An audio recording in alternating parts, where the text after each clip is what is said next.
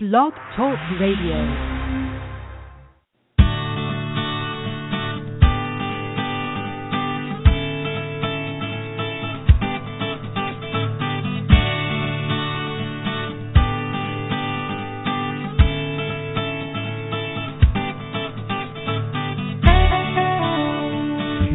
It's Monday, April 13th, 2015. Time for another edition of Parenting Your Challenging Child. Dr. Ross Greene here, coming to you live, almost as always, from the offices of Lives in the Balance here in Portland, Maine. And I am joined by my co host, Susie. How are you today? Good, thanks. And you? I am well. Um, welcome to the program again. We only have four left for this broadcast year, as we call it, because I'm in Sweden next Monday, and we have um, Memorial Day at the end of May. So, believe it or not, only four programs left after today. Wow, that went by fast. Yes, it did. Um, let me give the call in number. We have a caller already. The number is 347 994 2981. We also have a bunch of uh, emails queued up in the mailbag. But uh, as always, callers take priority on the program. So, shall we start the program with our caller? Yes, let's. Let's do it. From uh, area code 617, you're on the air. How are you today? Or maybe not. Area code 617, did you want to uh, pose a question? No, actually, I called to listen. Got it. Um, sorry about that. Then we have no callers. Shall we move over to some email? Well, yeah, I just wanted to mention, though, that I had a chance to attend a parents' training last week. And if parents and caregivers have a chance to attend one of these trainings, it's such a great opportunity to find out about the model. It's so important for parents to learn a new and better way to help challenging children by collaboratively and proactively addressing lagging skills. So, uh, where was that training, just out of curiosity? Uh, I was in Guelph, Ontario. And who was the speaker? Dr. Ross Greene. That's what I thought. And um, well, that Dr. Greene, he does these talks every now and again in the evening for parents. I try to whenever I'm someplace. So sometimes we can pull it off. Sometimes I can get in early enough um, to speak in the evening, or sometimes I'm there for two days, as I was this time, and we can speak on the evening of the first day. But it was a very nice group that we had there, and um, it was a nice turnout. It was, and um, very nice people in Guelph, and of course, their school system is implementing collaborative and proactive solutions as best they can and um, better than many, and are very devoted to it, um, which is always great.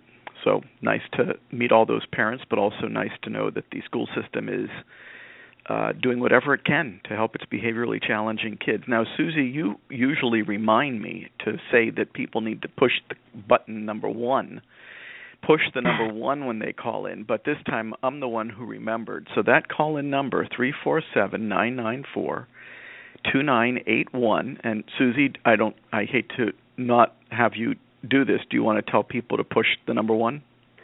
Please push the number one button after There the phone go. number. Thank Good. you. Now there is balance in the world. Lives in the balance. so let's move over to some email, and Mhm. here we go. Uh, I have been struggling. This is this is not a fun one. I have been struggling with my daughter's school for two years with regard to her challenging behaviors, and have been looking for a way to foster a positive learning environment that addresses the skills she lacks. My daughter is seven years old, first grade, and a very spirited child. Despite my suggestions and education on the CPS approach, two to three emails per week, her teacher continues to punish my daughter for undesirable behavior rather than collaborating with her and coming to mutually satisfactory solutions that support lagging skills growth. Unfortunately, as a result, my daughter's self-esteem and self-confidence has been have been damaged. She's very intelligent, energetic, and wise soul. She does not like to try something if she does not know she will be 100% successful. Most of the time, the teacher punishes her because she claims my daughter refuses, in quotes, to do her work. I ask her teacher if she tried asking my daughter why she is refusing, in quotes, to do her work, and she states she does not have the time. I have tried time and time again to educate the teacher about Plan B and have shared how effective it is for us. The teacher engages in antagonistic behavior with my daughter, for example, telling her she is going to go back to pre K, hiding my daughter's stuffed animal from her, etc. I have an associate's in early childhood education as well as a bachelor's in social and behavioral sciences with a minor in child and family. I believe wholeheartedly in Plan B, mostly because we use it and it works, but also because I share the same philosophy kids do well if they can. I feel so helpless. My daughter is the one who is truly suffering. I do not know what to do. Can you help? Want to take first crack at that one? I think I'm going to let you. All right. Um, I think that, um, as we often say, we are looking for somebody in the building who this mom believes can guide her in terms of how to make things happen for her daughter in the building. I don't know if that's the guidance counselor or the school psychologist or the principal or the assistant principal. I don't know who it is, but I'm hoping there's someone who can guide her because right now it's just between her and the teacher and um it isn't going well.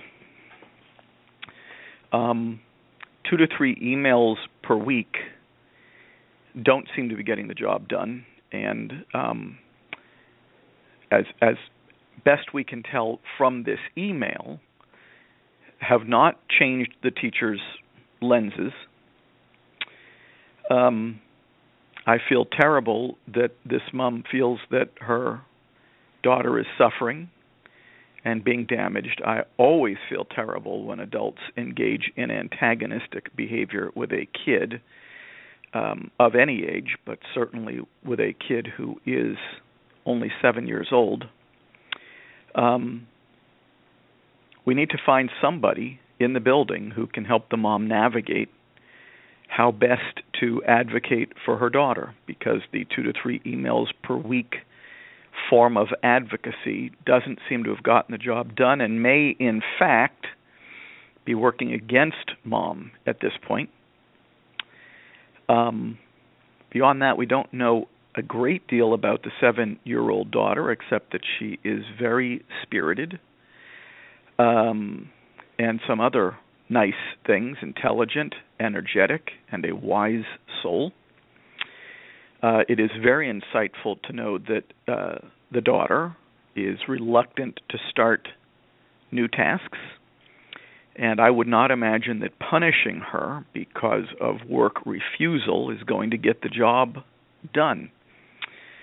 So the big question is um, how do we get something else going here, and how do we help this mom and this teacher communicate and collaborate with each other on behalf of this kid in a way that works better than what's happening right now. So the usual guidance is let's see if there's somebody in the building who can do that. If there's nobody in the building who can do that, this mom may need a mental health professional to do some blocking for her and be an advocate on behalf of her kid in that way instead. I'm hoping there's somebody in the building, and I'm hoping that at a very minimal way of getting the ball rolling, um, the folks at school are willing to sit down with mom and take a look at the daughter's lagging skills and unsolved problems.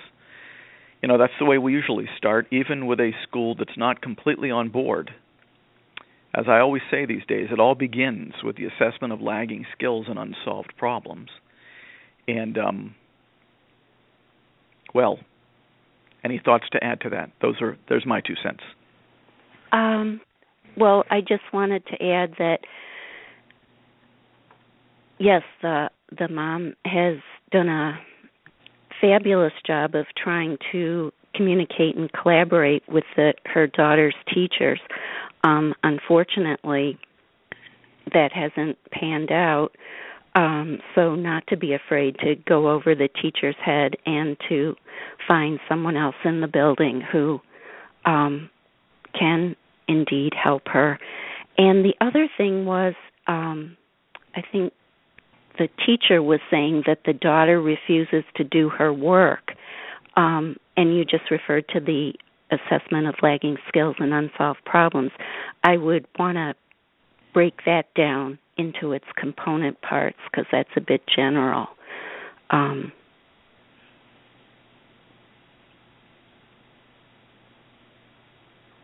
the, those were my thoughts. Let me expand on that just a little bit. Refusing to do work, even if we're calling it that, behavior is just the signal. It's the way kids and adults communicate that there's a demand being placed upon them that outstrips the skills they have to respond adaptively to those demands. Work refusal actually is at the relatively mild end of the spectrum of things kids could do. Um, I'm not reading that this kid is screaming or swearing or hitting or running out of the classroom. I suspect that if we continue dealing with work refusal by punishing her, then we might see other behavioral signals that she is um, stuck and struggling to meet certain expectations. So, um, this is an interesting fork in the road um, for many, many people. Uh, adults see a behavior that they don't like, they fail to interpret it as a signal, the means by which a kid is communicating that she is lacking the skills to meet the demands and expectations that are being placed upon her. Instead, we view it merely as a behavior. We punish the behavior that we don't like. We reward the kid for doing the behavior that we do like.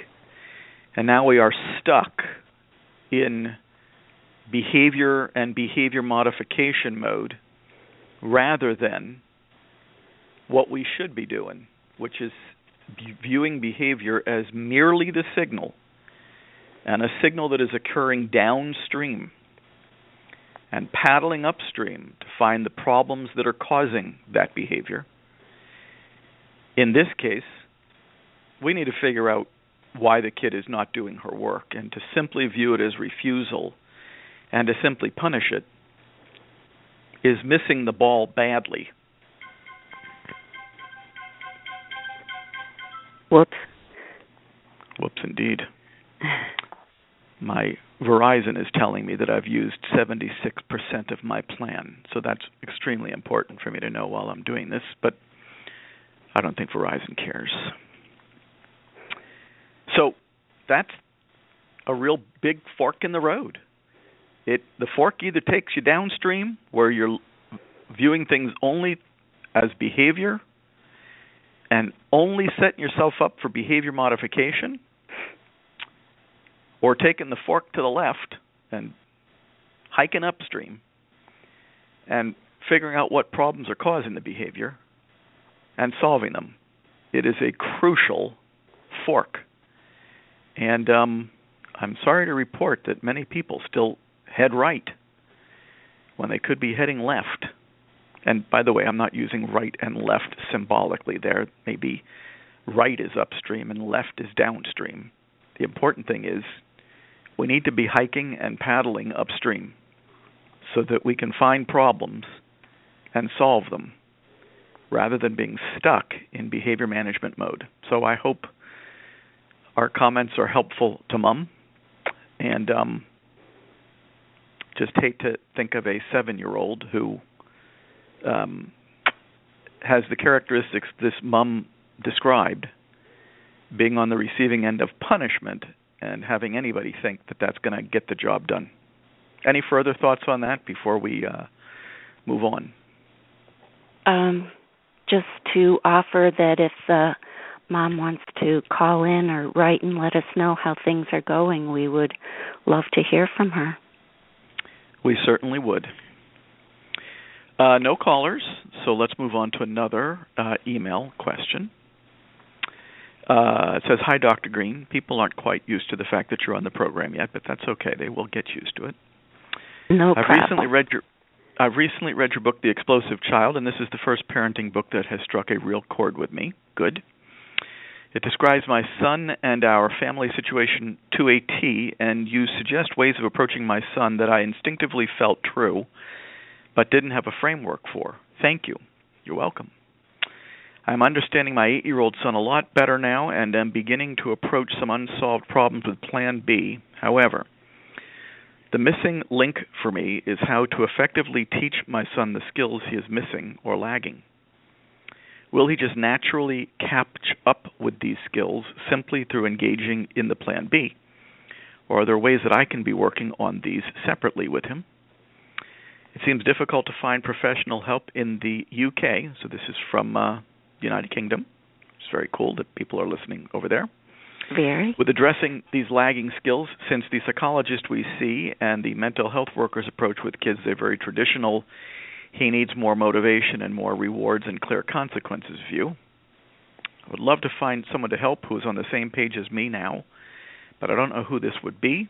Honestly, I'm exhausted dealing with explosions and trying to solve problems as his parent. I don't want to take on the th- role as therapist as well. Can you help me clear this up, please? Delighted. If you get on the CPS Connection website, you'll find a list of providers who um, have participated in certification training with me. And um, there is one in York, England. Uh, I don't know where in England this mom is writing from, but uh, there is somebody in York who is quite skilled at the model. And um, I suspect that in the coming years there will be even more people who are skilled in the model. Um, in England, as well as all over the place, we have some uh, people who are coming up the ranks in Norway. Already, some folks in Sweden, and more in the pipeline. Some folks in the pipeline in Denmark. Um, I suspect Iceland will be there soon. I suspect Australia will be there soon uh, possibly someone in Holland, the Netherlands, soon. Um, it's very exciting that uh, people, and of course, lots of folks in the United States and Canada, and that list continues to grow. We'll be finishing the this year's certification trainings in the next month or two, and a whole additional list of people will be added to the existing list people who have been working extremely hard to become skilled at the collaborative and proactive solutions model and are. Uh, I don't certify them unless they're really good. In any event, let's get back to mom's email. So I'd get on that website. I don't know how close you are to York, but um, good help is worth traveling for, I guess, has always been my point of view. Um, let's go back to the email now. First of all, good for mom for um, being open minded, and I'm glad that the approach is resonating with her. The question is uh, how will her son be taught the skills? And the answer is uh, what the, I used to say this anecdotally, but I now have research back this up from the five year study on collaborative and proactive solutions that has been taking place at the Virginia Tech Child Study Center. When you are solving problems collaboratively and proactively, you are simultaneously but indirectly teaching your child the skills he or she is lacking. Um, and I'm going to go into a little bit more detail about that. Um, why might that be? Why would solving problems collaboratively and proactively simultaneously teach kids the skills they are lacking, but do it indirectly? Well, first of all, there are some skills that can be taught explicitly and directly. There are some language processing and communication skills that can be taught directly. If a kid needs help finding the words, we can help kids find the words. We can give kids a vocabulary for letting us know something's the matter. Quite frankly, by simply teaching them that something's the matter, find that a lot of the expressions, those of us who think of ourselves as being very linguistically fluent, we don't really hang our hats on that many expressions.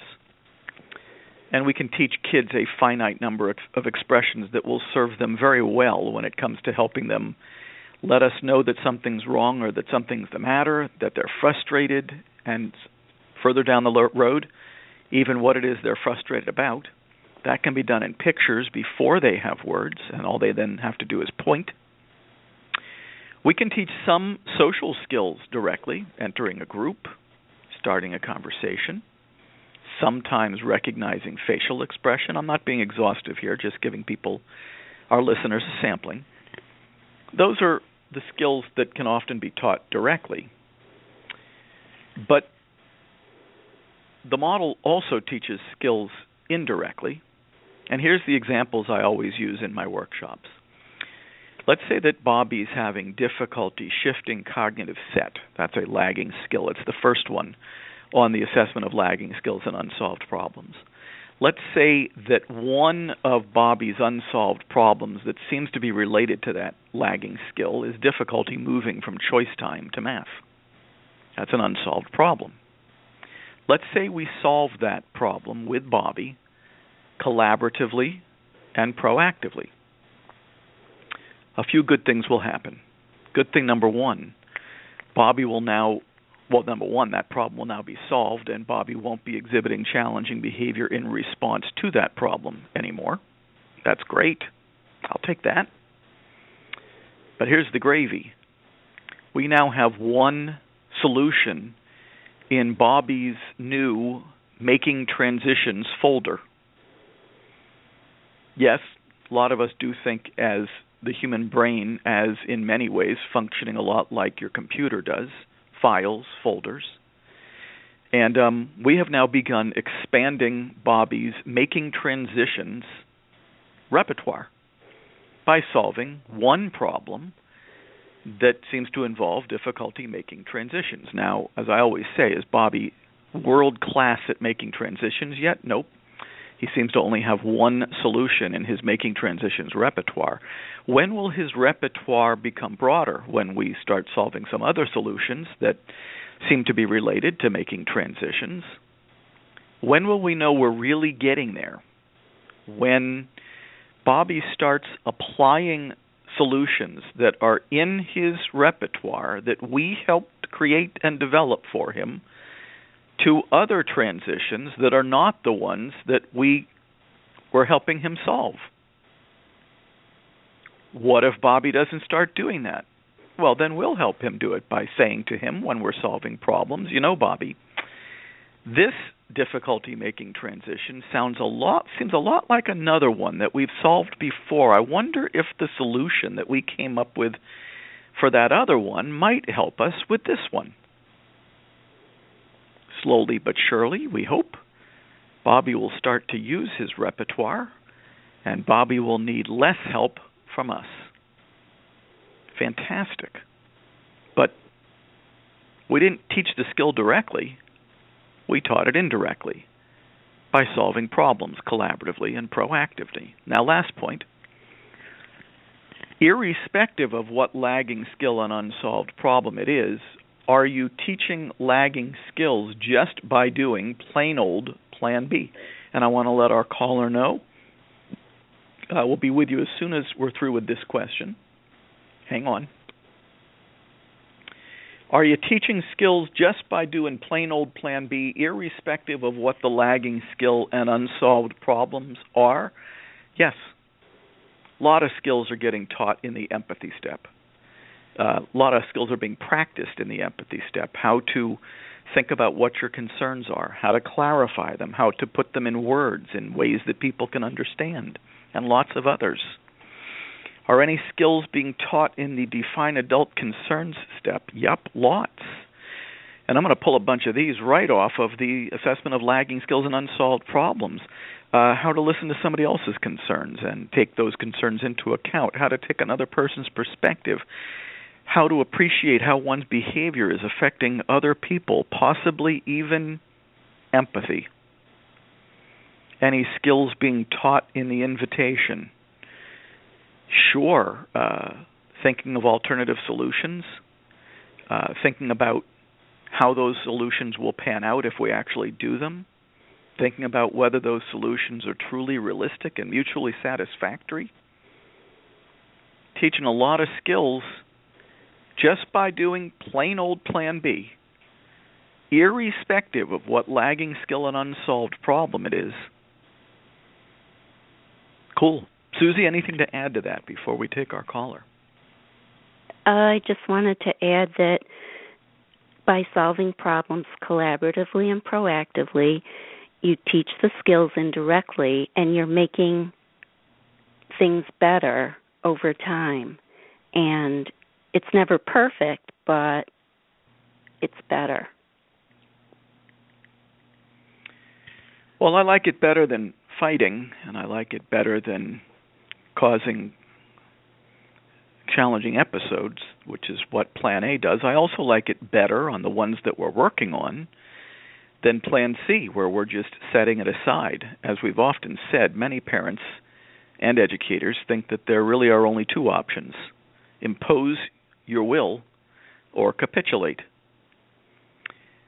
But then there's, well, there's that other option, Plan B, which is where you are neither imposing your will nor capitulating or giving in. You are figuring out what's getting in the kid's way on a specific unsolved problem. You are letting the kid know what your concern is, and you are working together as teammates, as partners to solve the problem together. I'll take that any day. Shall we move on to our caller? Sure.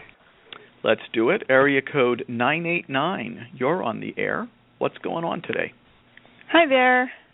I am calling. I submitted an email question that you answered a couple of weeks ago. I'm the mom of five who was wondering about um, healing the parent child relationship with collaborative problem solving. Yep. And uh, yes, I really appreciate your responses. It was really uh, affirming for me to hear that. I have found that over the last few years of embracing um, you know this approach and really setting plan A aside that you know I am healing the relationship and we are having just more solutions and more building of all of our skills, our problem solving skills. So um, I'm calling today to ask you to expand a little bit more on the proactive aspect. Like I know what that word means. I I am proactive in a lot, a lot of ways, but you you made a note during that program to not forget about that aspect. And I just was wondering if you would expand upon that a little bit more. Delighted. There's only one problem. I can't remember. Susie, do you remember? I'm sorry, I do not. well, give us a little. I mean, I can fill you in on the said. question a little more. Um, maybe what you were referring to. Um, I was concerned about, you know, some anger and rage I had early on, and some regrets, and just really wanting to um, attend to those, creating some more structure and connection in our family. And you suggested doing the ALSUP. Um, along with that. And then there was just this note about you know don't forget about the proactive aspect of all of this. Here's a little one. Um and i just thought i'd just be open to your thoughts on on that because you have changed you know i know you, i read about why you changed the name pardon me from um just the collaborative problem solving um, collaborative from proactive but obviously that's an important piece to you. So even if it doesn't apply necessarily to my question i just kind of want to hear more more about that from you Got it. Well, Got it. Um, the, in, in terms of the bare bones basics, solving problems in the heat of the moment is nowhere nearly as effective as solving problems proactively because you're adding heat See, we're glad you have kids because otherwise we would have thought you were faking it, right? They're here. I was muting so you could I could hear you. I love it. No, no, no, no, no. You don't have to mute. We we don't mind. Okay. um, actually, we kind of like kids on this program. Um, kinda. Um, so so if you're solving a problem proactively, it's it's just a whole lot better um, in terms of timing because people are calmer, people are able to think. When you're in the heat of the moment, you're adding heat and rush to the mix, and those aren't really conducive to problem solving because people aren't as able to participate in the process. Um, and you know, you you just added a lot more stress to the whole problem solving mix. So the truth is, if there is one, there are some negative aspects to the name change. But if there is one positive aspect to the name change, it's that it permits us to accentuate and underscore the proactive piece because it's really important. Now, what makes it possible for you to be proactive is the assessment of lagging skills and unsolved problems because it helps you um, get the global picture, lagging skills, get the specific picture, unsolved problems, and it, along with the problem solving plan, helps you decide which unsolved problems you want to start working on and prioritize mm-hmm. initially. And okay. those are unsolved problems you can start now working on proactively because you've identified them, you've prioritized them, and it kind of helps you organize the effort so that you are doing plan B under the most optimal circumstances possible. It doesn't mean that emergency plan B is out of the question. It just isn't anywhere near as conducive to solving a problem as proactive Mommy, plan B. Mommy, can put this on? Right. Okay.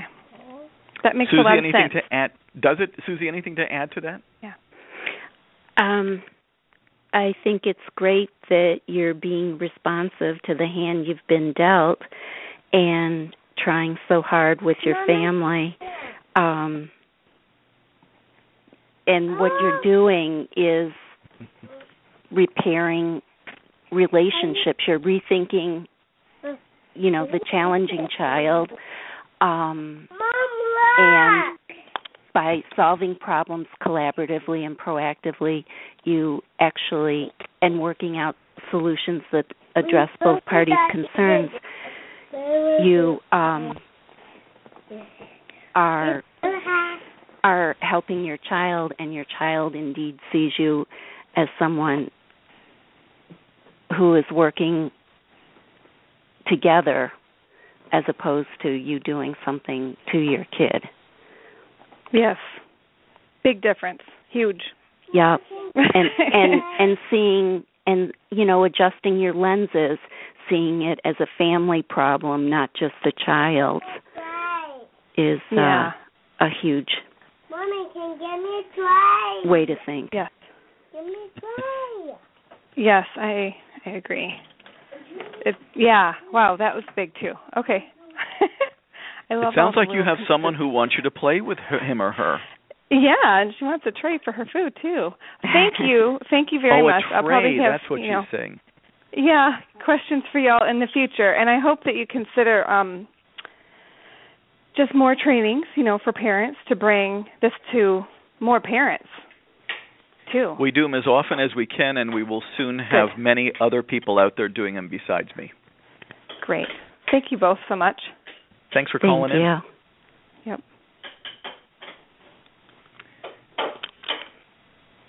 Um, that was a fun age. Of course, I'm having Yeah. trouble thinking of any age that wasn't a fun age. Um, yeah. Yep, it's all fun. It's all good. Sometimes it's not so fun, but um, the fun parts, the, the unfun parts, can be better if we're handling them well, but also proactively. Well, that's true. Yeah. Um, here's a question from another. Let me just make sure we don't have any other callers. We don't. So here's another question from the email bag. Uh, I would like to first say thank you. I have a five year old child who fits the description you give of an explosive child almost to a T. My wife and I have been using the basket system for a while now, and it has really helped. Of course, if they're using the basket system, I think they've got an old copy of The Explosive Child. But, anyways, my question is Do you, in your experience, feel that this lack of problem solving ability is becoming more prevalent? If it has been around for a long time, how did people deal with it before professionals like yourself were there to help them? Thank you for any response you can give. Susie, you want to tackle that one first, um, or you want me to take a stab at it? If you don't mind taking a stab, that'd be great.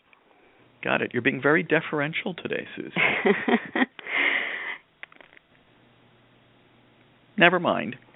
Um, yeah, I think that behaviorally challenging kids have been around for a very long time. That's why there are so many uh, uh, times in the book of Proverbs where it tells us to use a rod to correct them.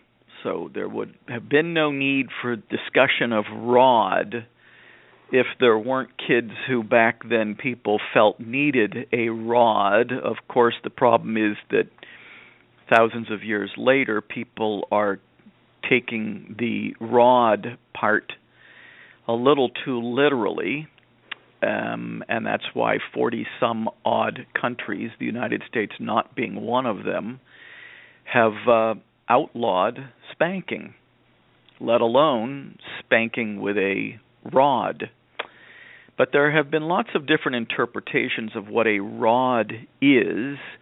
Um, one that I like very much, of course, is that um, the rod that they were referring were referring to, even in the book of Proverbs, is the rod that um, sheep herders used to guide but not hit their sheep.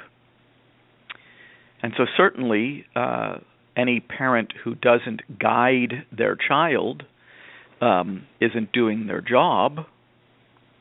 If by rod we are talking about guiding, and there are lots of ways to guide. But the research telling us what happens to kids when adults interpret rod literally and therefore are physically violent to their kids in a way that they believe is a form of discipline.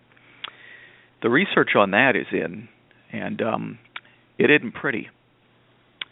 Uh, the damage done is compelling. And the damage done is especially compelling when we consider that we have alternatives that the research tells us is every bit as effective as rewarding and punishing. Now, we weren't comparing collaborative and proactive solutions to the rod. It's way more effective than the rod. In fact, what we were comparing collaborative and proactive solutions to in research is sort of just the standard reward and punishment model, but that model came, including the use of timeout, from people who were trying to figure out how to give parents options besides hitting their kid. Plus, there's a whole bunch of, if people are relying on scripture, a whole bunch of scripture telling us how we should treat each other that completely contradicts the belief that the best way to provide anybody with guidance, kids included, is by hitting them. So, not exactly clear what we used to do. There's different interpretations of whether, even in Scripture, hitting is what we're really supposed to be doing. Do I think that there are more behaviorally challenging kids now than there have ever been? It does seem so. Um, why might that be? Lots of reasons. Um, here are some of my favorites. In the United States, anyways, we are much more transient than we used to be, so we don't have quite the kind of community responsibility for a kid that may have been stronger 30, 40, 50 years ago. We are continuing to raise the bar on kids academically, thereby causing many more to fall off the apple cart than would have when the demands were more reasonable. That's right. The higher you raise the bar, the more kids are going to fall off the apple cart. It's got to be that way.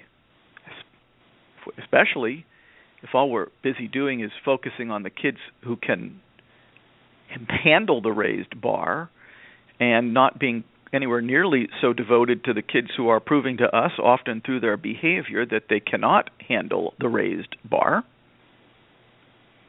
Takes two parents in North America to make the income that one parent used to.